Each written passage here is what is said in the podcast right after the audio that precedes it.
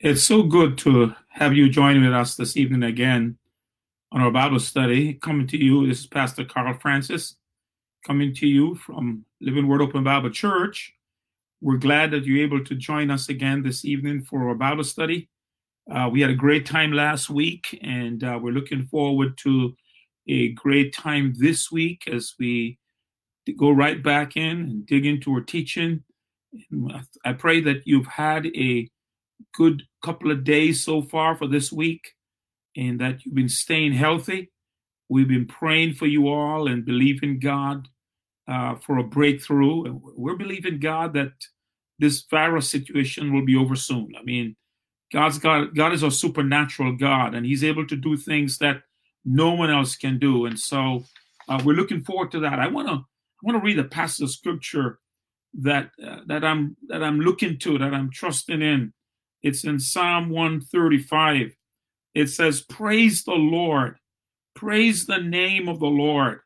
Praise him, you servants of the Lord. You who minister in the house of the Lord, in the courts of the house of our God. Praise the Lord.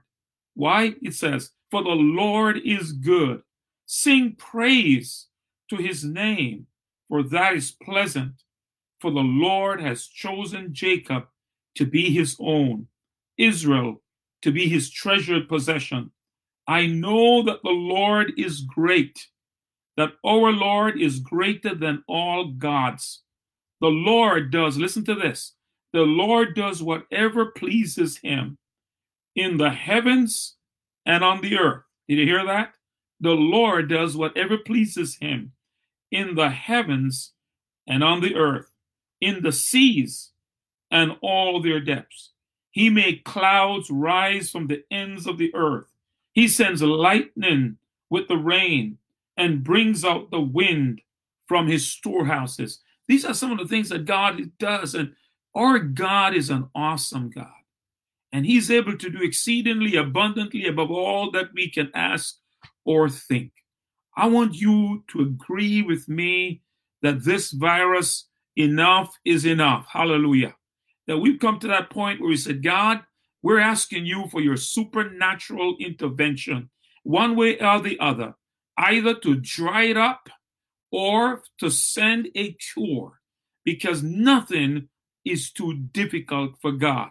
So as we pray right now, as I open in prayer, I want you to join with me. I'm so glad to see so many of you joining us. We give God praise for each and every one of you. Uh, Sister Kane, Susan, uh, great to have you with us as usual, Angelina and others. We thank God for you. So let's pray. Let's let's agree together. Father, we thank you for this day. We thank you for the opportunity to come to you. And as we prepare to study your word in the midst of this coronavirus situation, Lord, we believe in that there is nothing too difficult for you. Nothing is impossible with you.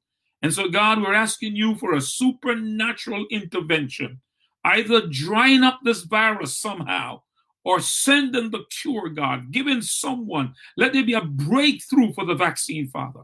We're believing you, Lord, in the name of Jesus. Lord, we thank you that we know who you are. Your word says you do as, as you please in heaven and on earth. You are the sovereign ruler of the universe. So we call on you tonight and we stand in agreement for a breakthrough, for a change in the situation. We give you thanks and we give you praise and we give you glory. Holy Spirit, we invite you to be with us in our time together now. We ask that you would be very present and give us understanding and wisdom as we look at your word. We thank you for hearing and answering. In Jesus' name, amen. We still have a chorus I'd like us to sing together. How great is our God? Sing with me, how great is our God? And all will see how great, how great is our God. How great is our God.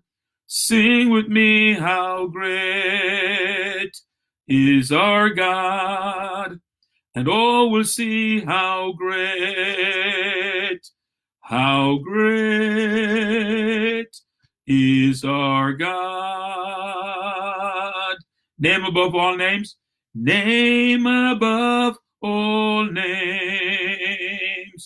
You are worthy of all praise, and my heart will sing, How great is our God! How great is our God! Sing with me, How great is our God! And all will see how great how great is our God? Hallelujah. Well, we got a lot to cover this evening because we want to pick up where we left off the last time. As you remember, we're dealing with the end time situation, biblical prophecy.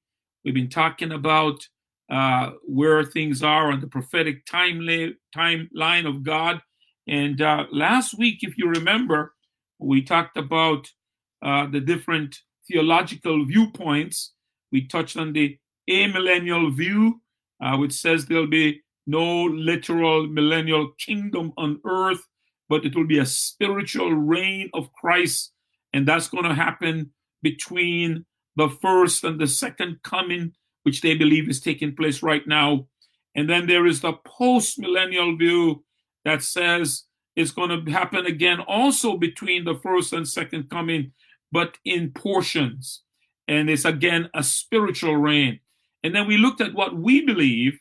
Uh, we are premillennialists that believe that, imme- that the millennium is going to come immediately after the second coming of Christ. And so it will be a literal, physical kingdom where Christ will reign on earth and he will be the leader and the ruler of the world out of Jerusalem. So we believe that. And so we talked about a little bit about that. And then we began to look at the rapture. And uh, we talked about various views on the rapture. Uh, we said that the rapture is the next imminent event on God's prophetic timetable. It could occur at any time. And uh, remember, we looked at there are views that regarding the rapture and the tribulation. There were those who were mid trib, who believes that the rapture is going to take place in the middle of the tribulation. And there are those that were post trib, that believe that the rapture is going to take place after the tribulation, at the end of the tribulation.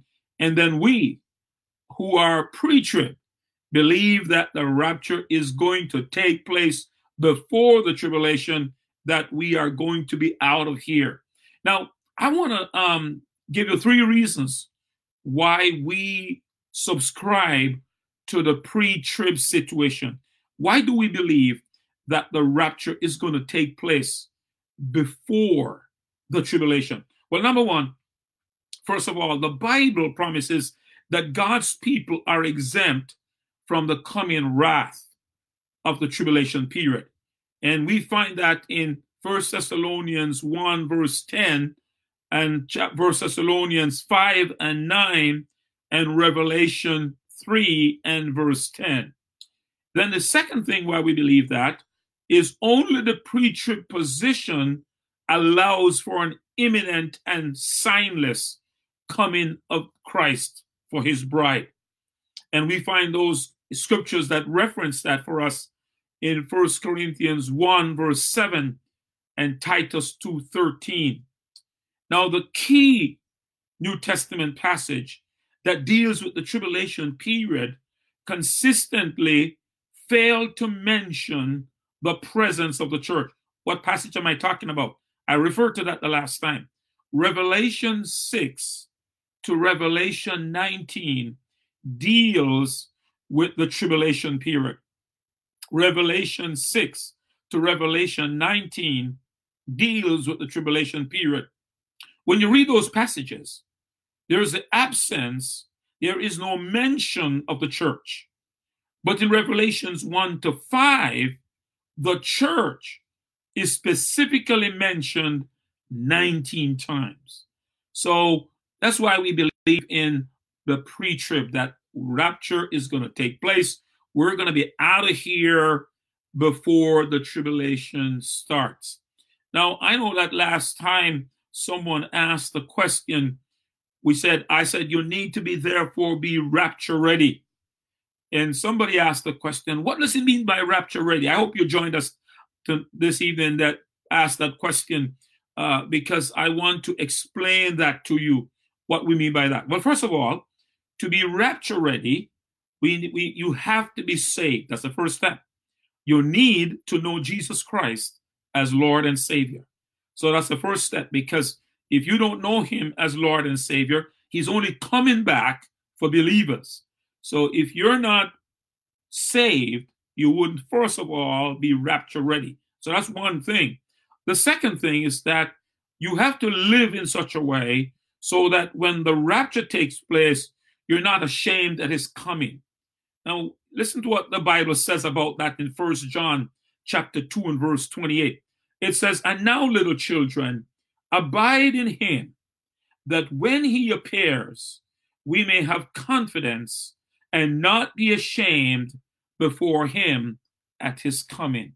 So that's the second thing to be rapture ready. You really need to be living a lifestyle so that when he actually appears, you're not ashamed. And then the second thing is to live the life such a way that when the time of judgment comes, you will not suffer loss. And the Bible tells us, indeed, that the hope of the uh, of the of the imminent rapture has a sanctifying influence in the life of believers. We don't want to get caught doing something that we're ashamed of when Christ comes.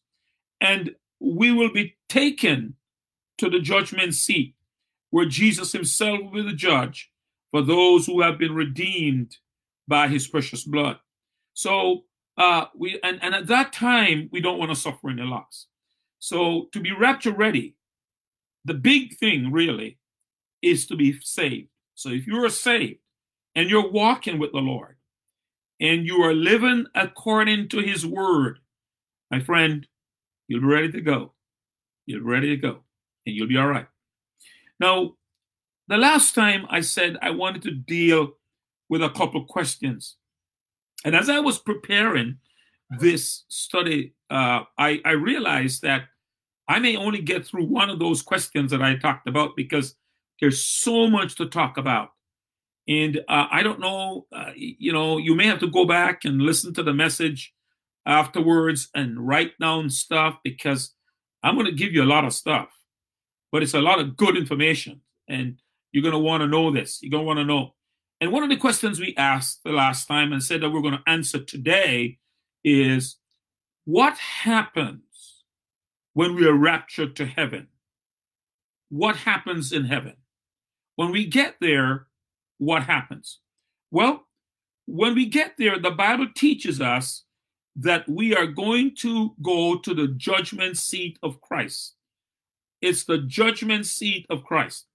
Now, First Corinthians uh, chapter 4 and verse 5 says, Therefore, judge nothing before the appointed time. Wait until the Lord comes. Did you hear that? He will bring light what is hidden in darkness. He will bring to light what is hidden in darkness and will expose the motives of the heart.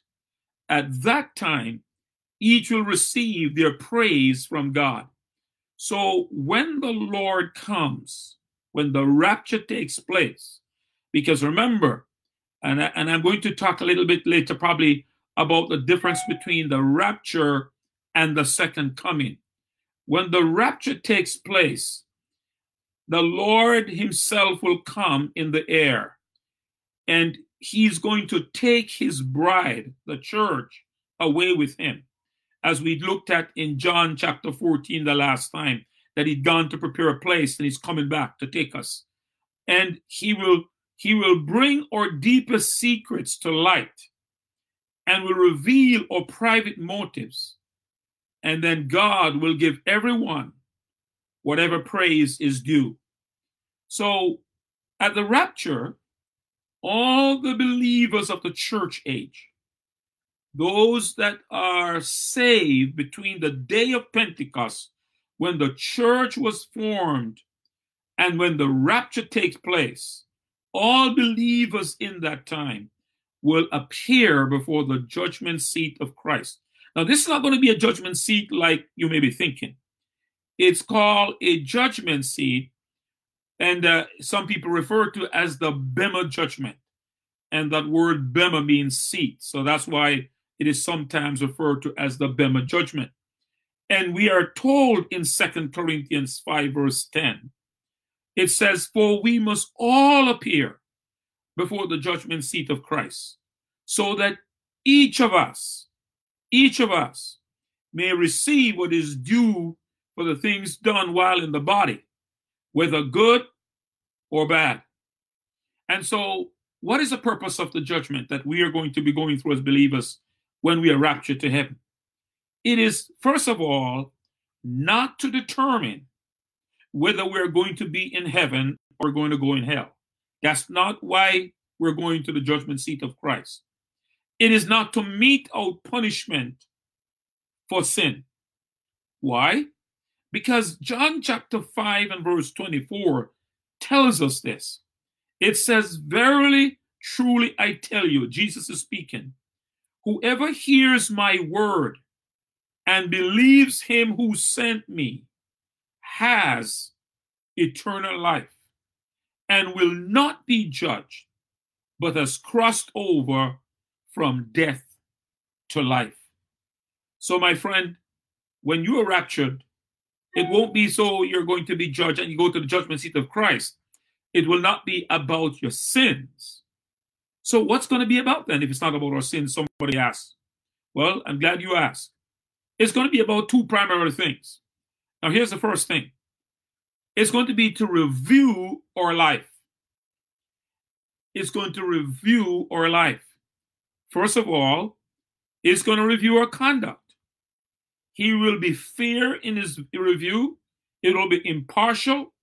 It will be thorough, but it will be gracious. Now, Romans chapter 10, sorry, Romans chapter 14, verse 10 to 12 help us with this. It says, You then, why do you judge your brother or sister? Or why do you treat them with contempt? For we will stand before God's judgment seat. It is written, As surely as I live, says the Lord, every knee will bow before me, and every tongue will acknowledge me. So then, each of us will give an account of ourselves to God. My friend, it was going to be an individual thing. It's not going to be a family. It's not even going to be couples. It's going to be individuals. Each of us will have to give an account for ourselves. That is why you can't allow someone else to let you miss the rapture.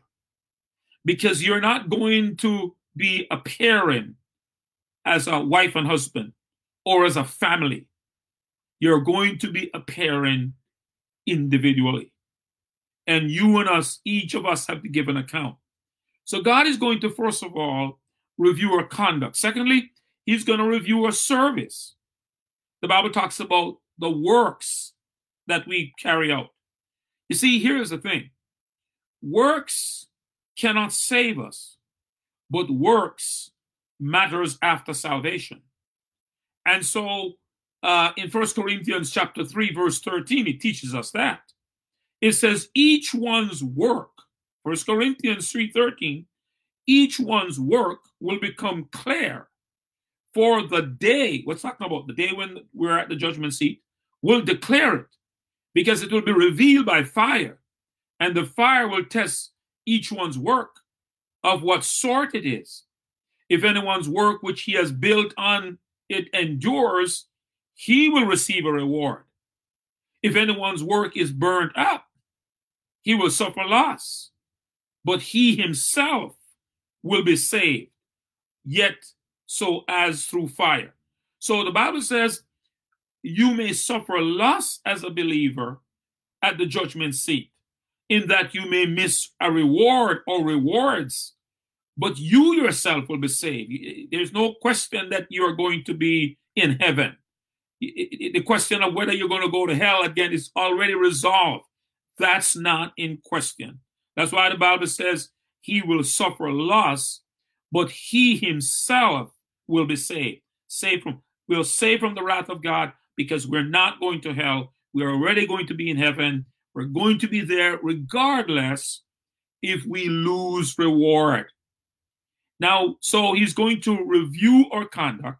He's going to review our service. And my friend, this is the one that is very interesting. He's going to review our words. Now, can you imagine? We're going to have to give account of every word we've spoken. You're kidding, Pastor. No, I'm not kidding. Matthew chapter 12 tells us that. You want to write that down? Matthew 12, 36 to 37. Let me explain. Me, Jesus is speaking. Let me tell. Let me read what it says for you. But I tell you that everyone, not just some, my friend, everyone will have to give an give an account on that day of judgment for every empty word they have spoken. For by your words you will be acquitted, and by your words you will be condemned. We have to be careful of what we're saying. Guard your words. Watch what you're saying. Good to see you, Chris and Claudine and Gail. Nice to have you on. And uh, and Robin, praise God. We need to guard our words. We need to guard what we're saying because uh, you know it may seem like not a big deal now, but we're to have to give an account of that. So I don't want to just say anything. So he's to he's going to review our conduct. He's to review our service. He's to review our words. And my friend, he's going to review our thoughts and motives. Oh my goodness. Our thoughts and motives. Well, where did I get it from? First Corinthians 4, verse 5.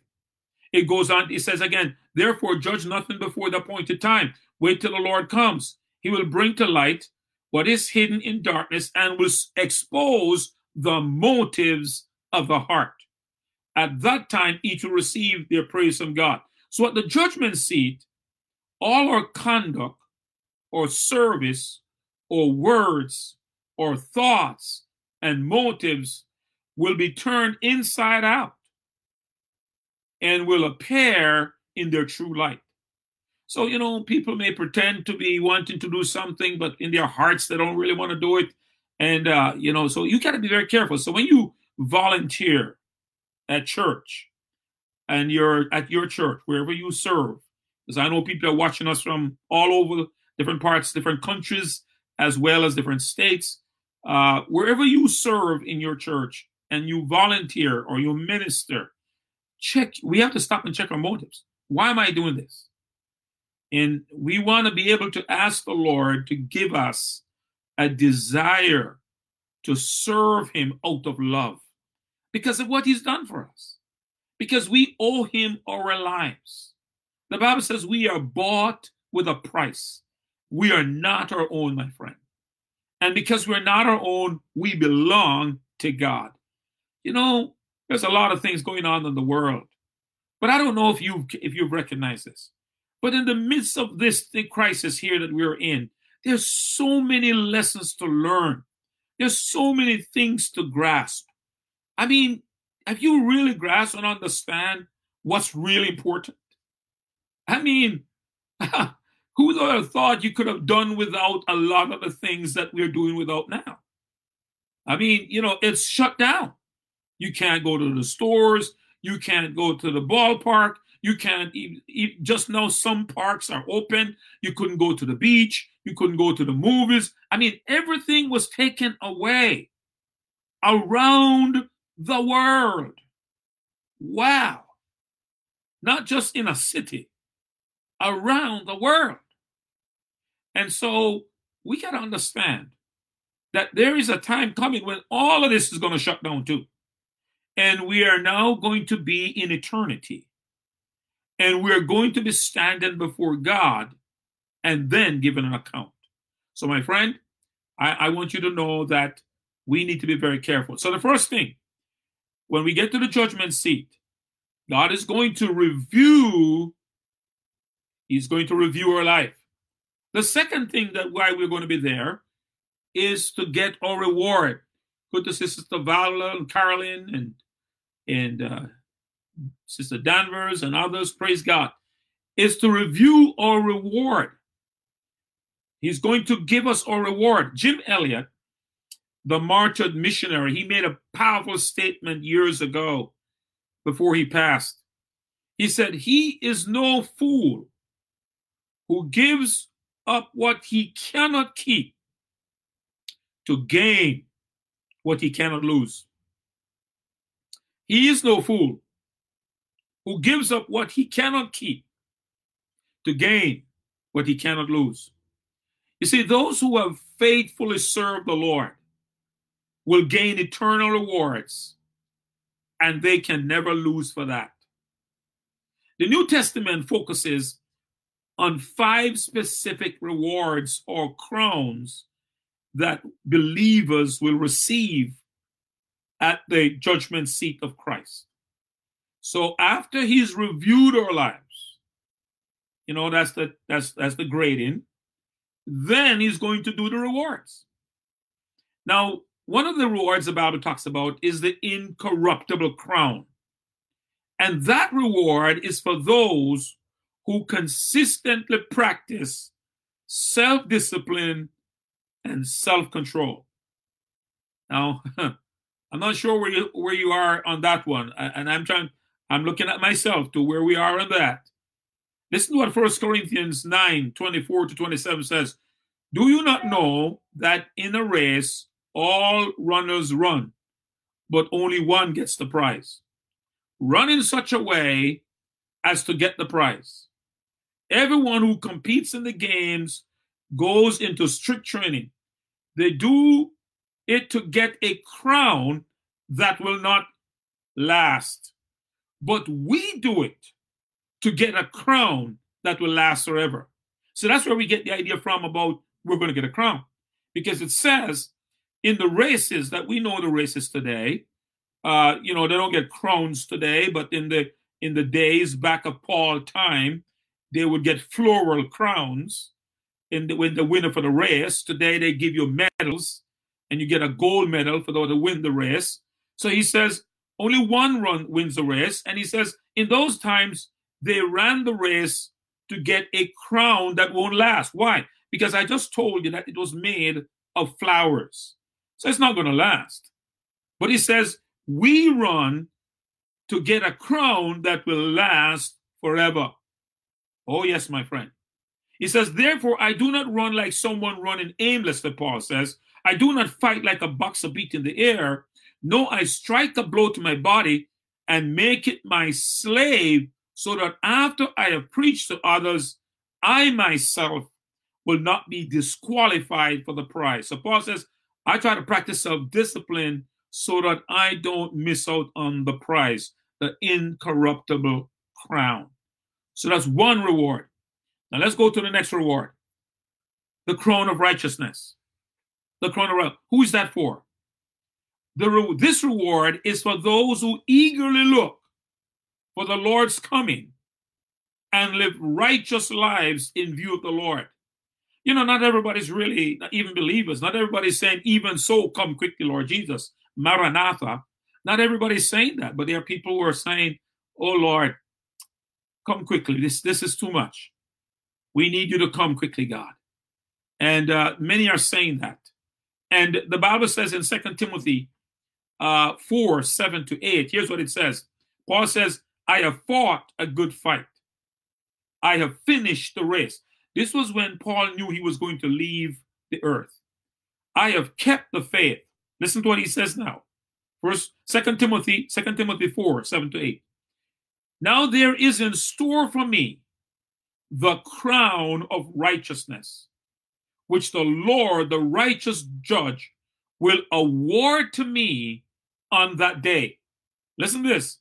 And not only to me, but also to all who have longed for his appearing. You know, I, I listened to Jonathan, um, uh, not my son, Jonathan, Jonathan Evans, uh, the son of Dr. Tony Evans, and he was talking about the last days of his mother. And he was saying and giving that when he was with her some days, she would say, They're calling my name. They, they, they're calling my name for the reward. Because she was go in and out. She would move between heaven and earth. See, that was happening. She was moving between heaven and earth. And she was beginning to see that they are preparing to give her her reward.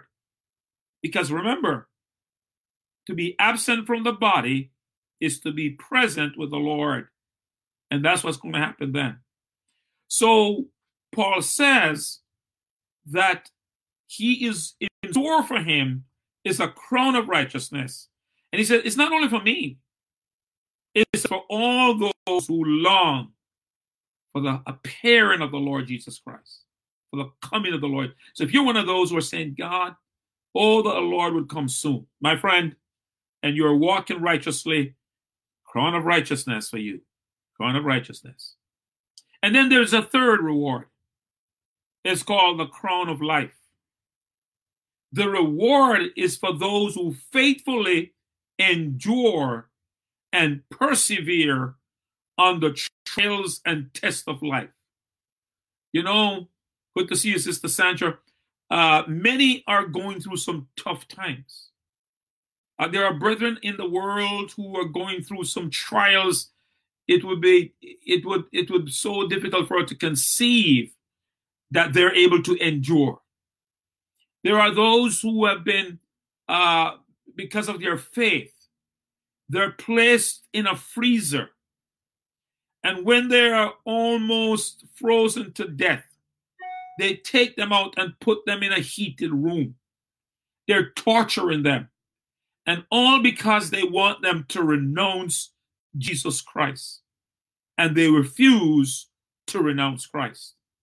So I'm telling you, some people are going through some tough things. And what are they going to get for that? They're going to get the crown of life.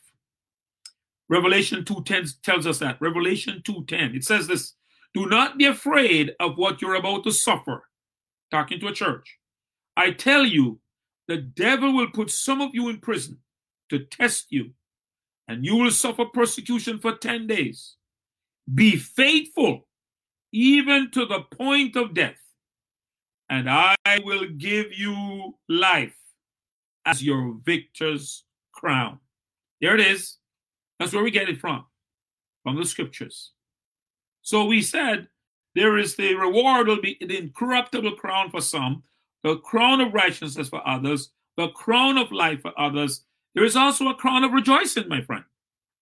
This is a reward for those people who win people to Christ, those evangelists, those who are sharing their faith, those who witness for God. First Thessalonians 2:19 tells us that. Here's what it says. For what is our hope? Paul says to the Thessalonians. What is our hope? He's speaking to them. Our joy, our crown, in which we will glory in the presence of our Lord Jesus when he comes. Is it not you?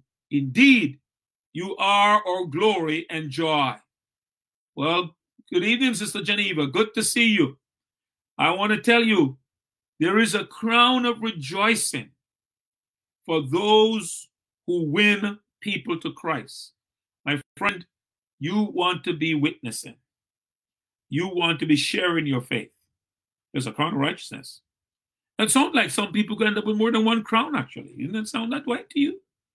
Because if they qualify on the different ones, they probably get more than one crown. Nothing's wrong with several rewards. And then there is a fifth one we see in the scriptures. It's called the crown of glory. The crown of glory. And who is this for? This is a reward for pastors and elders and church leaders who lovingly and graciously shepherd and oversee God's people. So in First Peter chapter 5, 1 to 4 tells us that. It says, To the elders among you, Peter writes, I appeal as a fellow elder and a witness of Christ's suffering also, who also will share in the glory to be revealed. Be shepherds of God's flock that is under your care, watching over them, not because you must, because you are willing, as God wants you to be, not pursuing dishonest gain, but eager to serve, not lording it over those entrusted to you, but being examples to the flock. And when the chief shepherd, that is Christ, appears, you will receive the crown of glory that will never fade away. See, I've shared with you the five rewards that are crowns, and I've given you the scripture references for each of them. We're not making them up. This is not some man made theology. This is what the Bible says. And I, I only want to give you what the Bible teaches. Never want to assume or make up anything. And so when we are raptured, we are going to be going to the first, to the judgment seat of Christ. And the first thing is, he's going to review our lives. He's going to review our lives. He's going to review our conduct. He's going to review our service. He's going to review our words. He's going to review our thoughts and motives, not our sins. That's been taken care of already. And then he's going to reward us. Now, I want you to, the Bible talks about, well, first of all, you may ask, what are we going to do with those crowns? Well, you know, we, we, we learned from the elders in Revelation what they did. Good to see you, Becca. Glad you joined us. We're answering the questions. It says, What are we going to be doing with those crowns?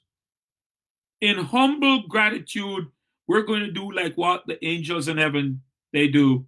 They cast the crowns at the feet of the Redeemer because only he is worthy of glory, power, and honor. So we, you know, we don't deserve it. So we're going to give the crowns back to Christ. We're going to cast them at his feet and say, Lord, you deserve the crown because it was you who suffered on the cross for us. It is you who made the way for us. It is you who paid the price for us. It is you who enabled us and empowered us. In addition to the crown, the other main reward the faithful receive is responsibility and authority in the coming kingdom. Now, I've been telling people that a lot of times when I minister, I've been saying that right now, my friend, is a dress rehearsal. Right now, the life that we're living as believers right now, we are in training for the time when we get into the millennium, when we are living on earth and we will be ruling with Christ right here on terra firma. Now we will have a different body because we will be changed when he returns. And he would have taken us. The rapture would have come, taken us first to heaven. When he comes back for this in the second coming, and then set up the millennium, our bodies will be different. We would have different bodies. We'll have glorified bodies, but we will be serving with him.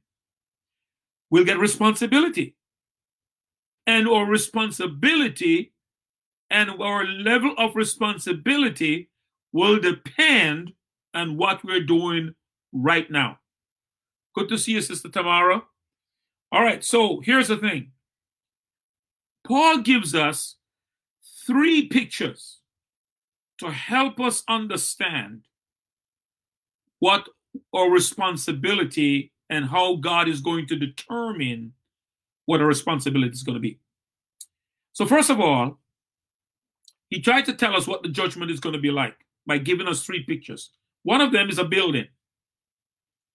So Paul uses a building in First Corinthians chapter 3, 10 to 15. Paul says, The one who plants and the one who waters have one purpose, and they will each be rewarded according to their own labor.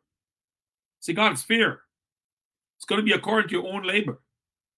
For we are co workers in God's service. You are God's field, God's building. Paul continued By the grace God has given me, I laid a foundation as a wise builder, and someone else is building on it.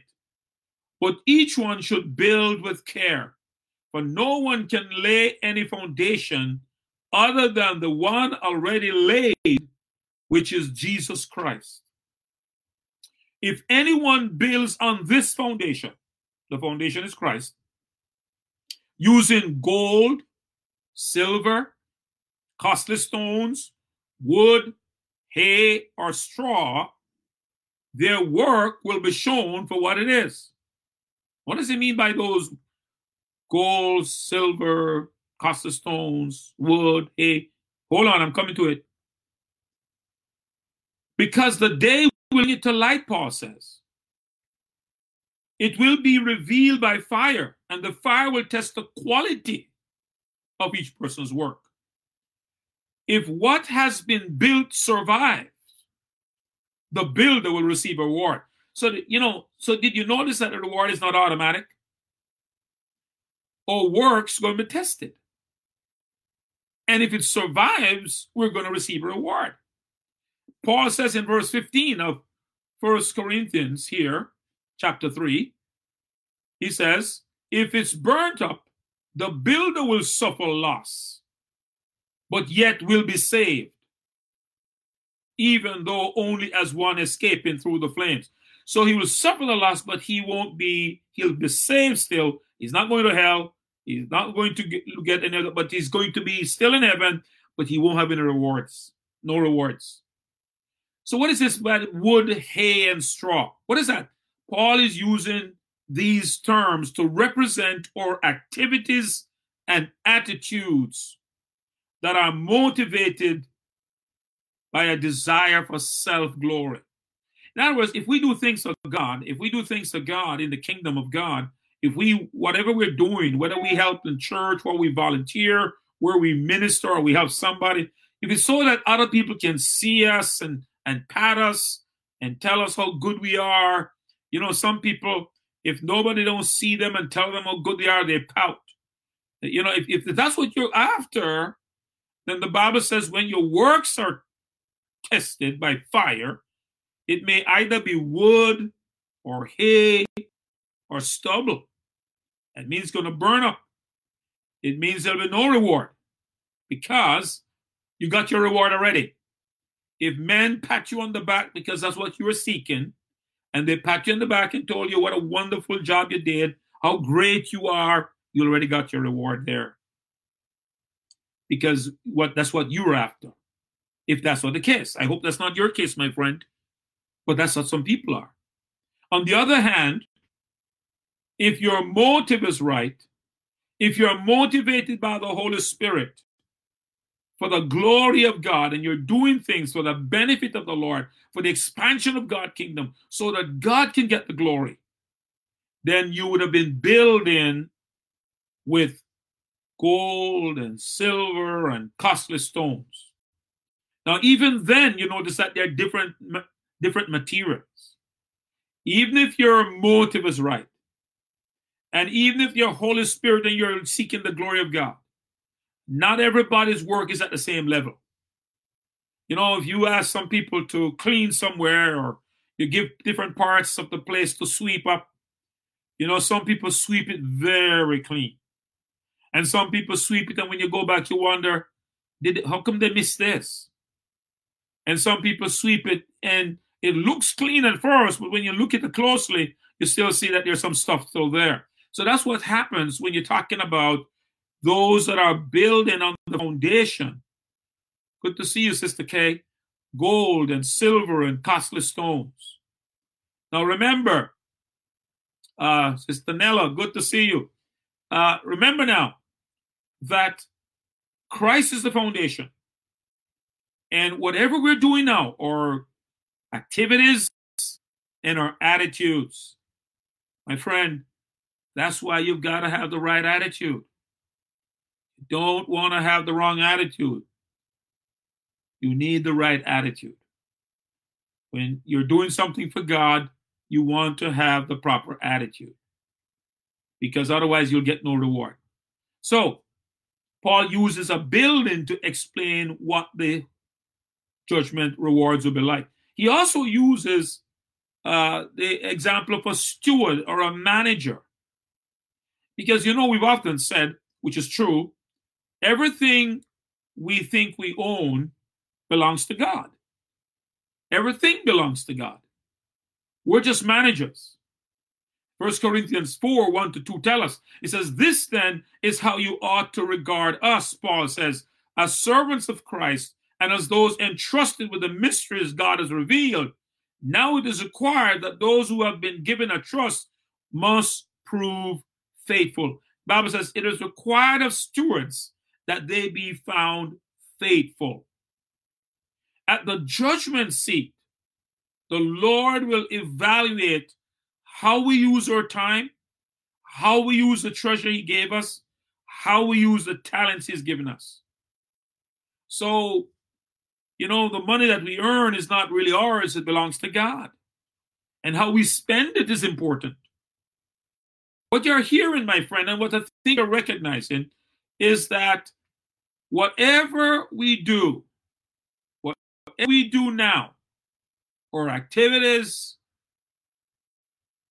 or attitudes, or motives, all of that is going to come into question. Now, you know, so guess what the point is? There's no point in trying to pretend then. There's no point in trying to uh, impress people. You know, there's no reason. Don't, don't bother try to impress anybody, my friend, because we're not getting anywhere by doing that. Good to see you, Sister Doreen and D. Denvers. Good to see you, Misty. Uh, it's not, we don't want to impress people. The person you want to impress is God. And with God, you have to have the right attitude. You know, you could be busy doing a lot of stuff for Him, but if you have the wrong motive and the wrong attitude, it's not going to get you anywhere. And that's what we're seeing.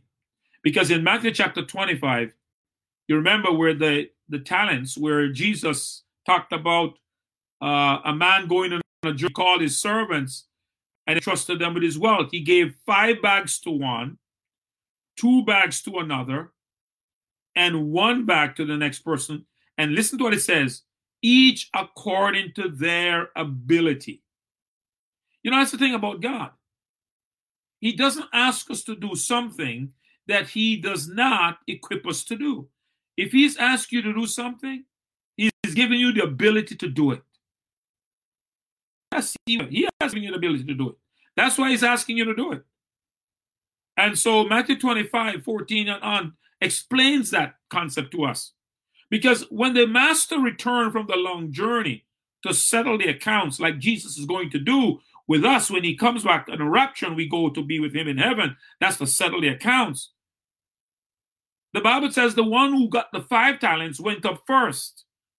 And he says, Master, you entrusted me with five talents. See, I have gained five more. And his master said, Well done, good and faithful servant. You have been faithful with a few things. I will put you in charge of many things. You hear the responsibility? That's what I'm talking about. He gets responsibility on the basis of his performance. And Jesus said to him, Come and share your master's happiness. And then the one who came back with the two, the one who got the two, came with the two, and he says, Master, you entrusted me with two bags, and see, I have gained two more. And what did Jesus say to him? Well, I'm, I'm, I'm glad you got two, but you could have gotten some more. No, no, he didn't say that. His master replied, Well done, good and faithful servant. You have been faithful over a few things. I will put you in charge of many things. Come and share your master's happiness. Did you hear that the commendation was exactly the same as the one who got who got five and brought five more? the commendation for the one with the two who got the two talents and brought two more was the same as the one who got five and brought five more. So one ended up with 10 and one ended up with four, but they got the same commendation from the Lord. Why? Because each was according to their own ability. You have some five talents people that's only using one talent. You have some five talents people that may be only using three of those talents. And you have some two talents people that are using their full talents, they're using all two of their talents. What I'm trying to say for you to understand is that God has assigned to us responsibilities or given to us privileges, ways to serve according to the ability he has given to us already. So if God asks you to serve on this ministry, and then you somebody ask you to serve in another ministry and another ministry, and you're saying, wait a minute, I'm in three ministries. I, I don't think I can manage three. Well, maybe because they recognize that you're a talent person. Have you ever thought about that? And maybe, and God's calling you to use those talents. Now, you know, there are some people that are just two talent, and of course, you can't do more than two. But I don't want you, I don't want you to forget about the person that got one talent. One talent. He got one talent. You know what he did? He didn't do anything with it. He brought it back to the master. And he said, Master, I know you're a hard man. And you want things from where you did not plant. You want to reap where you didn't plant anything, and you want to benefit from others. So I hid your your one talent, and I I bring it back and give back to you. And Jesus says that wicked servant, take the one talent from him, and who does he give it to? The one with the four? That's probably where you and I would have done. No, he gave it to the one with the ten. Why? Because that person has demonstrated that they have the ability to do well. And you know, God may give you the talent, but you still have to work hard. You know, just because you have the talent doesn't mean it comes easy. You have to work hard. I was watching the last dance that's on TV with Michael Jordan, and I mean, I mean, he's a hard worker. I mean, he didn't become Michael Jordan, Air Jordan for nothing. He took a lot of beating and he worked hard and he had a determined a determination to, to excel and to be the best.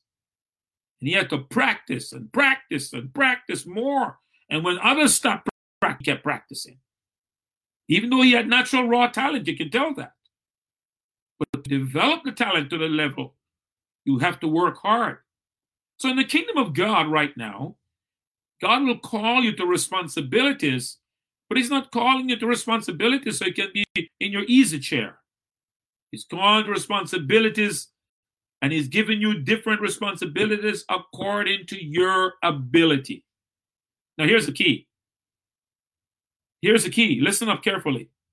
You see, how you responsibility you get in the kingdom is based on what you're doing now. So remember when Jesus said to the man with the five talents, he said, because you've been faithful over a few things, I will give you ruler over many things. Whatever you, however you are faithful now, my friend, you are determining the responsibility you're going to have in the kingdom. Some of you are going to be supervisors. Some of you may not be supervisors if you don't shape up. Some people will be middle managers. Some people will be top managers. Some people be over cities. Some people over counties. Some people be over nation. And some people going to be over nations.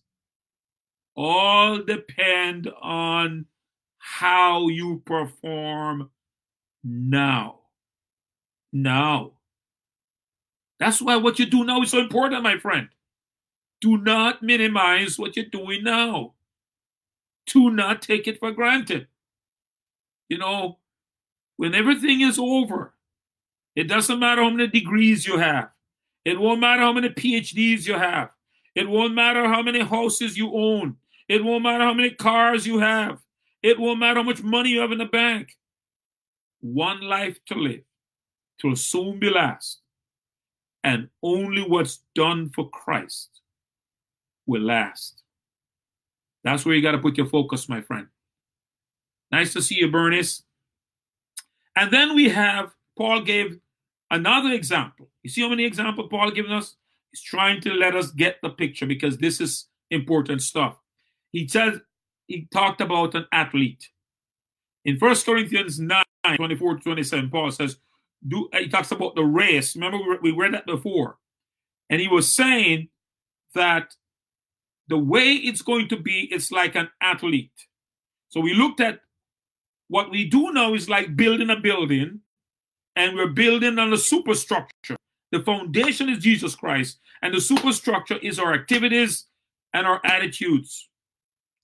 And we are managers. And he's going to look at how we manage our time, our talents, and our treasures. And then Paul says, we are like athletes that are running a race. They run to receive a reward that's going to fade away and perish. We run to receive a reward that's going to last forever. And Paul was trying to say to us the same commitment and dedication that makes a winning athlete will make a winning Christian. You know, uh, those athletes that you see, Bolt, Bolt doesn't get to be Bolt and to be all over the world and to, and to win the Olympics so many times without dedication and commitment. You know, he can't practice sometimes. He has to practice all the time. He can't train sometimes. He has to train all the time.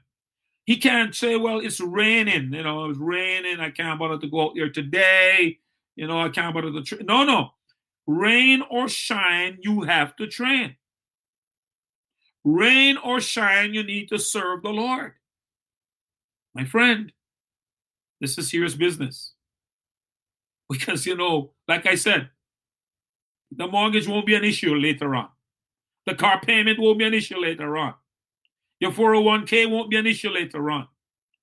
We're going to stand before Him at the judgment seat, and we're going to have to give an account of all these things that I'm talking about. And by the way, if you say I didn't know, He's going to remind you of today. And He's going to say, Did you remember that study that Pastor Francis had when he did this on Facebook Live on May the 5th in 2020? So, my friend, There'll be no excuse for anyone. We need to know and understand. Laverne, good to see you. All right, Mr. Vo, good to see you. Praise God. So, the great test of our life, my friend, as God's children is coming. It's not coronavirus. The great test is still to come. How we treat other believers today how we employ God's talents and abilities, how we use our money, how we spend our time, how many people we witness to and win to Christ. All these are going to come into play one day. See, after our lives are reviewed and rewarded in heaven, there's another event. Yep, there's another event. It's called the marriage supper of the Lamb. Isn't that interesting how it progresses? First, he reviews our lives, our conduct, our service, our motives, and all of those things. Then he rewards us. Then we go to a banquet. The marriage supper. Because remember, the church is Christ's bride and he is the bridegroom. And he's coming back for his bride. In my father's house are many mansions. You see, what happens, you got to understand in the in the Jewish culture, what happened is that, and in those days, when the son is to get married, they would build unto the father's house. The quarters that he's going to have with his wife would be attached to the father's house. So he would build unto the father's house, and he would then go fetch his bride and bring her to his place that is built to the father's house. And so when he says, In my father's house are many mansions, we're not so I told you so. I'm going to prepare a place for you. That's what he's doing. The bridegroom prepares the place for the bride. Isn't that interesting? That the bridegroom has a house and a place prepared before he gets his bride.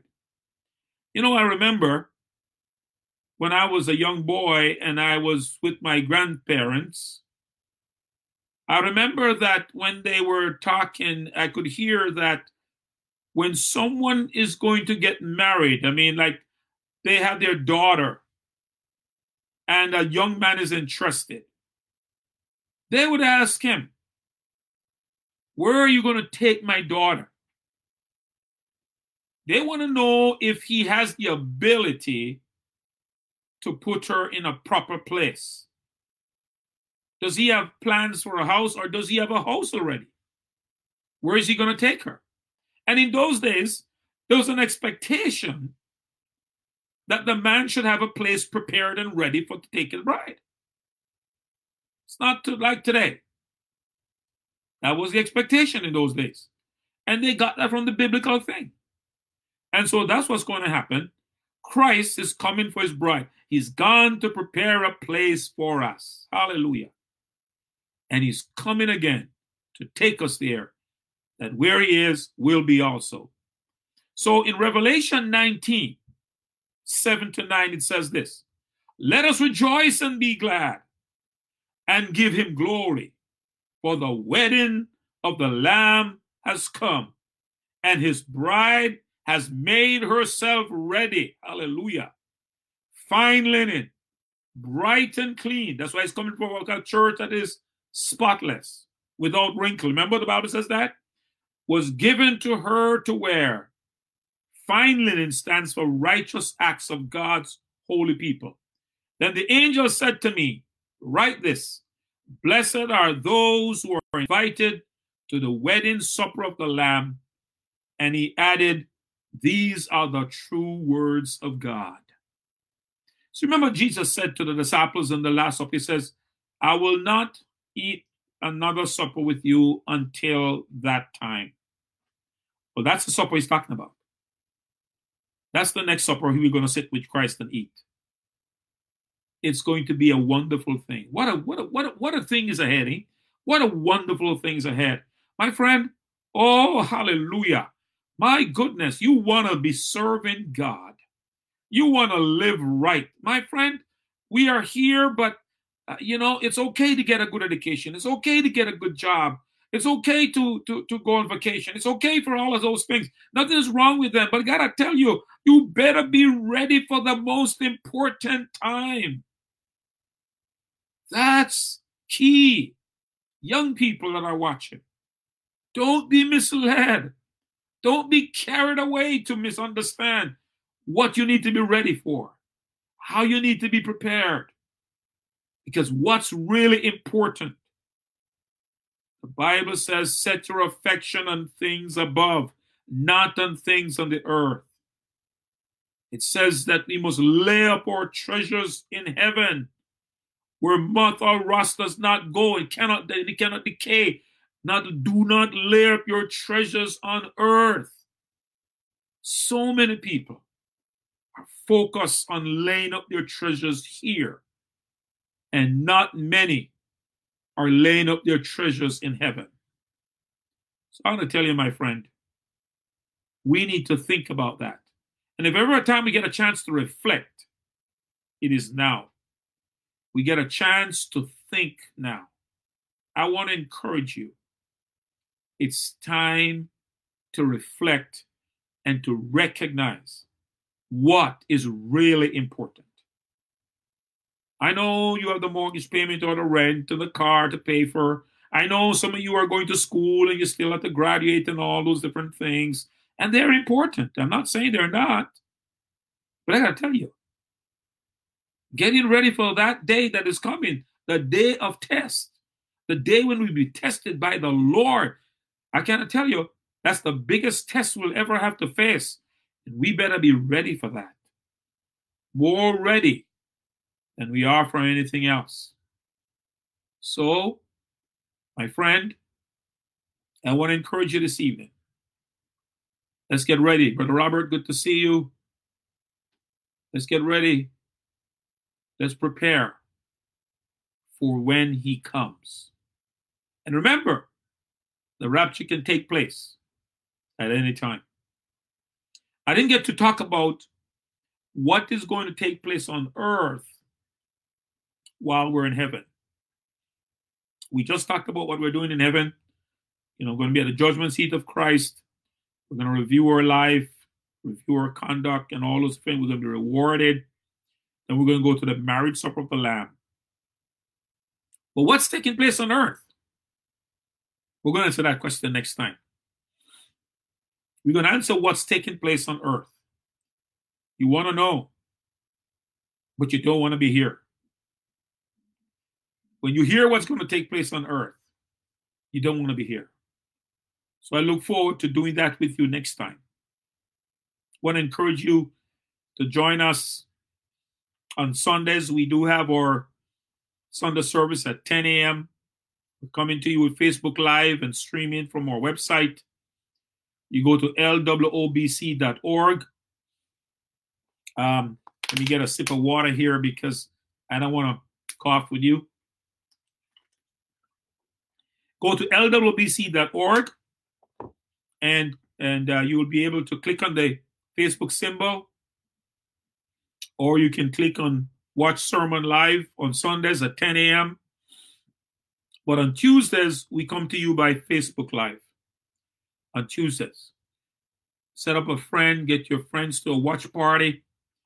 Um, we're going to continue to look at end times for a while, a couple weeks, and then we're going to start studying some books um, to look at different books and to interest in books, learn some good things from them. You don't want to miss out. Now, uh, we had a great time at prayer this morning with Sister Francis. Every Tuesday at 10, you can call in on the prayer line. We pray, pray together. It's a wonderful time. On Wednesdays, tomorrow, we're going to be having the uh, Awana people, the Awana, the class, the children are going to be on Awana. There's a Awana for children. You can tap into that. And then on Thursdays, the youth, both groups, schoolers and the high schoolers, uh, will be online. And then on Friday, there will be prayer. Oh my goodness! Mondays we have uh, we have now Insta level two. Tuesdays we have level Insta level one. Wednesdays we have Insta Level One, and Insta Level One is going on at the same time that Awana that Awana is going on. So you know we're we're having multiple things going on right now, um, and and right now as I'm talking to you, their Insta Level One is going on right now. Uh, there's a group that's taking Insta Level One right now. They're they're missing this, but they'll be able to come on and look at it later on. So, w- lots of stuff are happening in spite of the fact that we're not meeting a church, we've made it possible, praise God, and through the various technolo- technology, we're able to have things going and connected. So we thank God for each and every one of you. I want to give God praise to you. Continue to support the church. Will continue to send your tithes and offering, going online and doing so. Those who continue to text, I want to give the text. If you want to text your tithe, let me give you that number again for those who want to use that.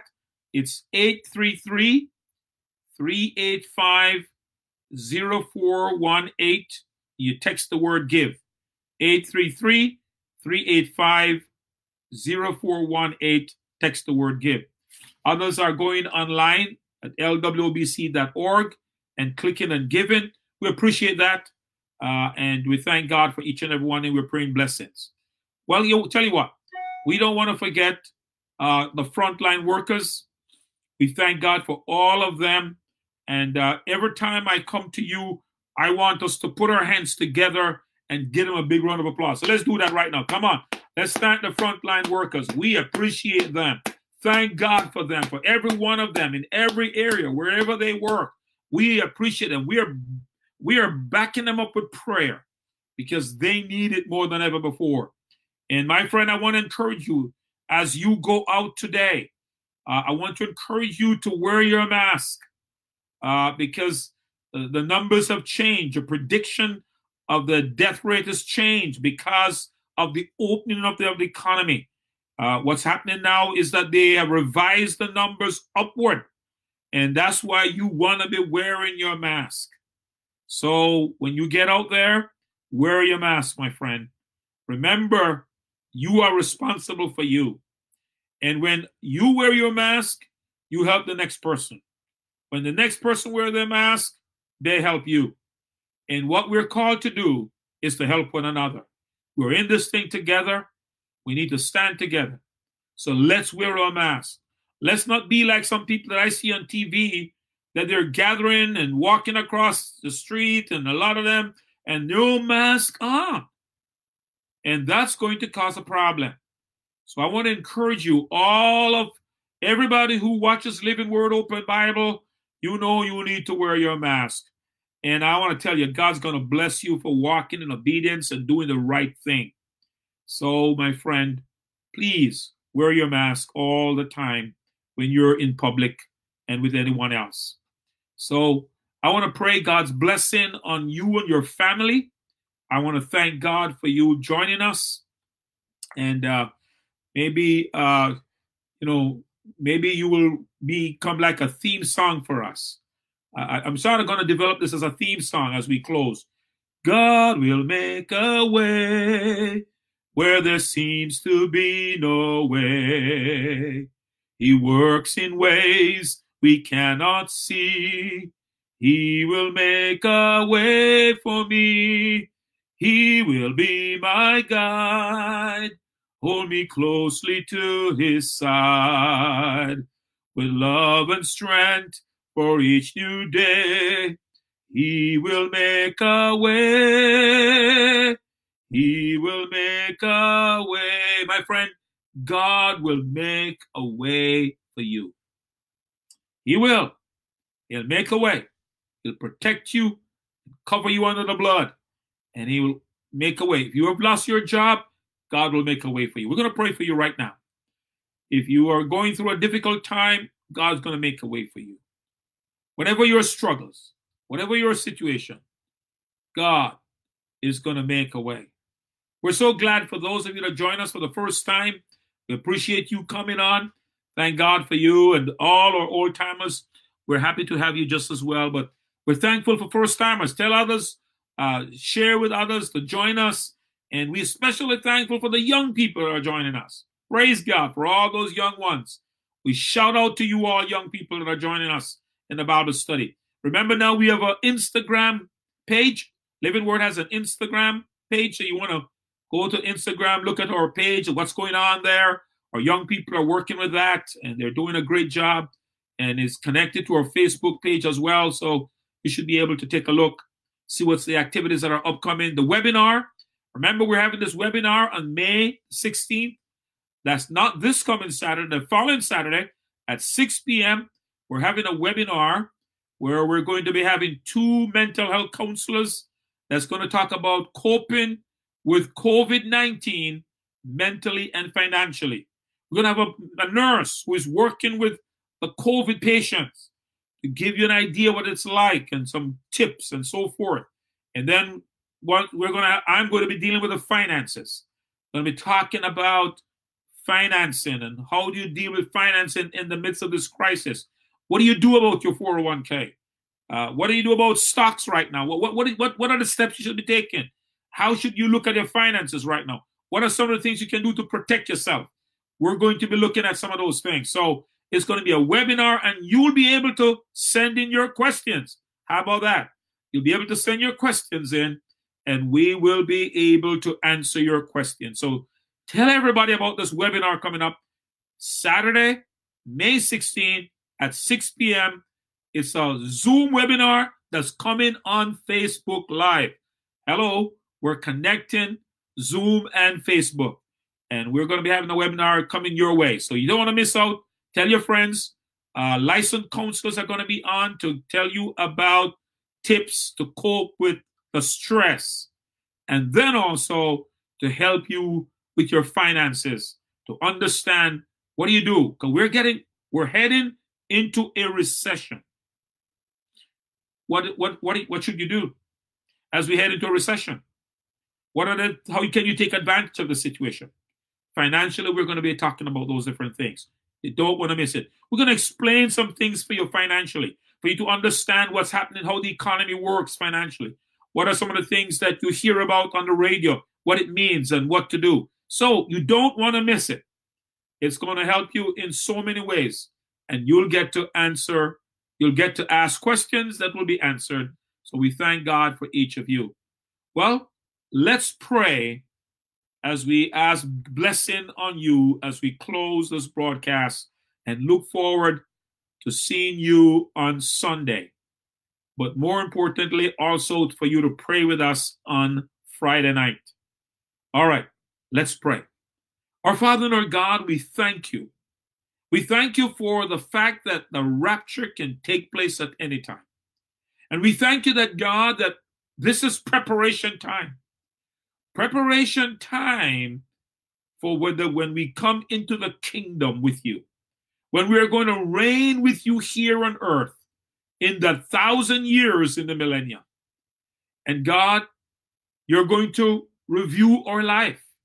You're going to reward us on the basis of our activities and our attitudes and our motives and our conduct. God, we need to get ourselves right. We need to live right and do right and speak right or our words will be we have to give an account of our words and lord help us to recognize how serious this is and if there's someone watching god who does not know you as lord and savior may they realize that all they have to do right now is to say jesus forgive me of my sins i recognize that you died on the cross to pay the price of my sins. I receive you as my Savior in Jesus' name. When you say that, if that's what, if they will say that from their heart and mean it, Lord, they will be saved. Their name will be written down in the Lamb's book of life. And then for the backslider, they just need to say, Lord, have mercy. I want to rededicate my life. Forgive me of my sins. Forgive me of my waywardness and I am coming back to you.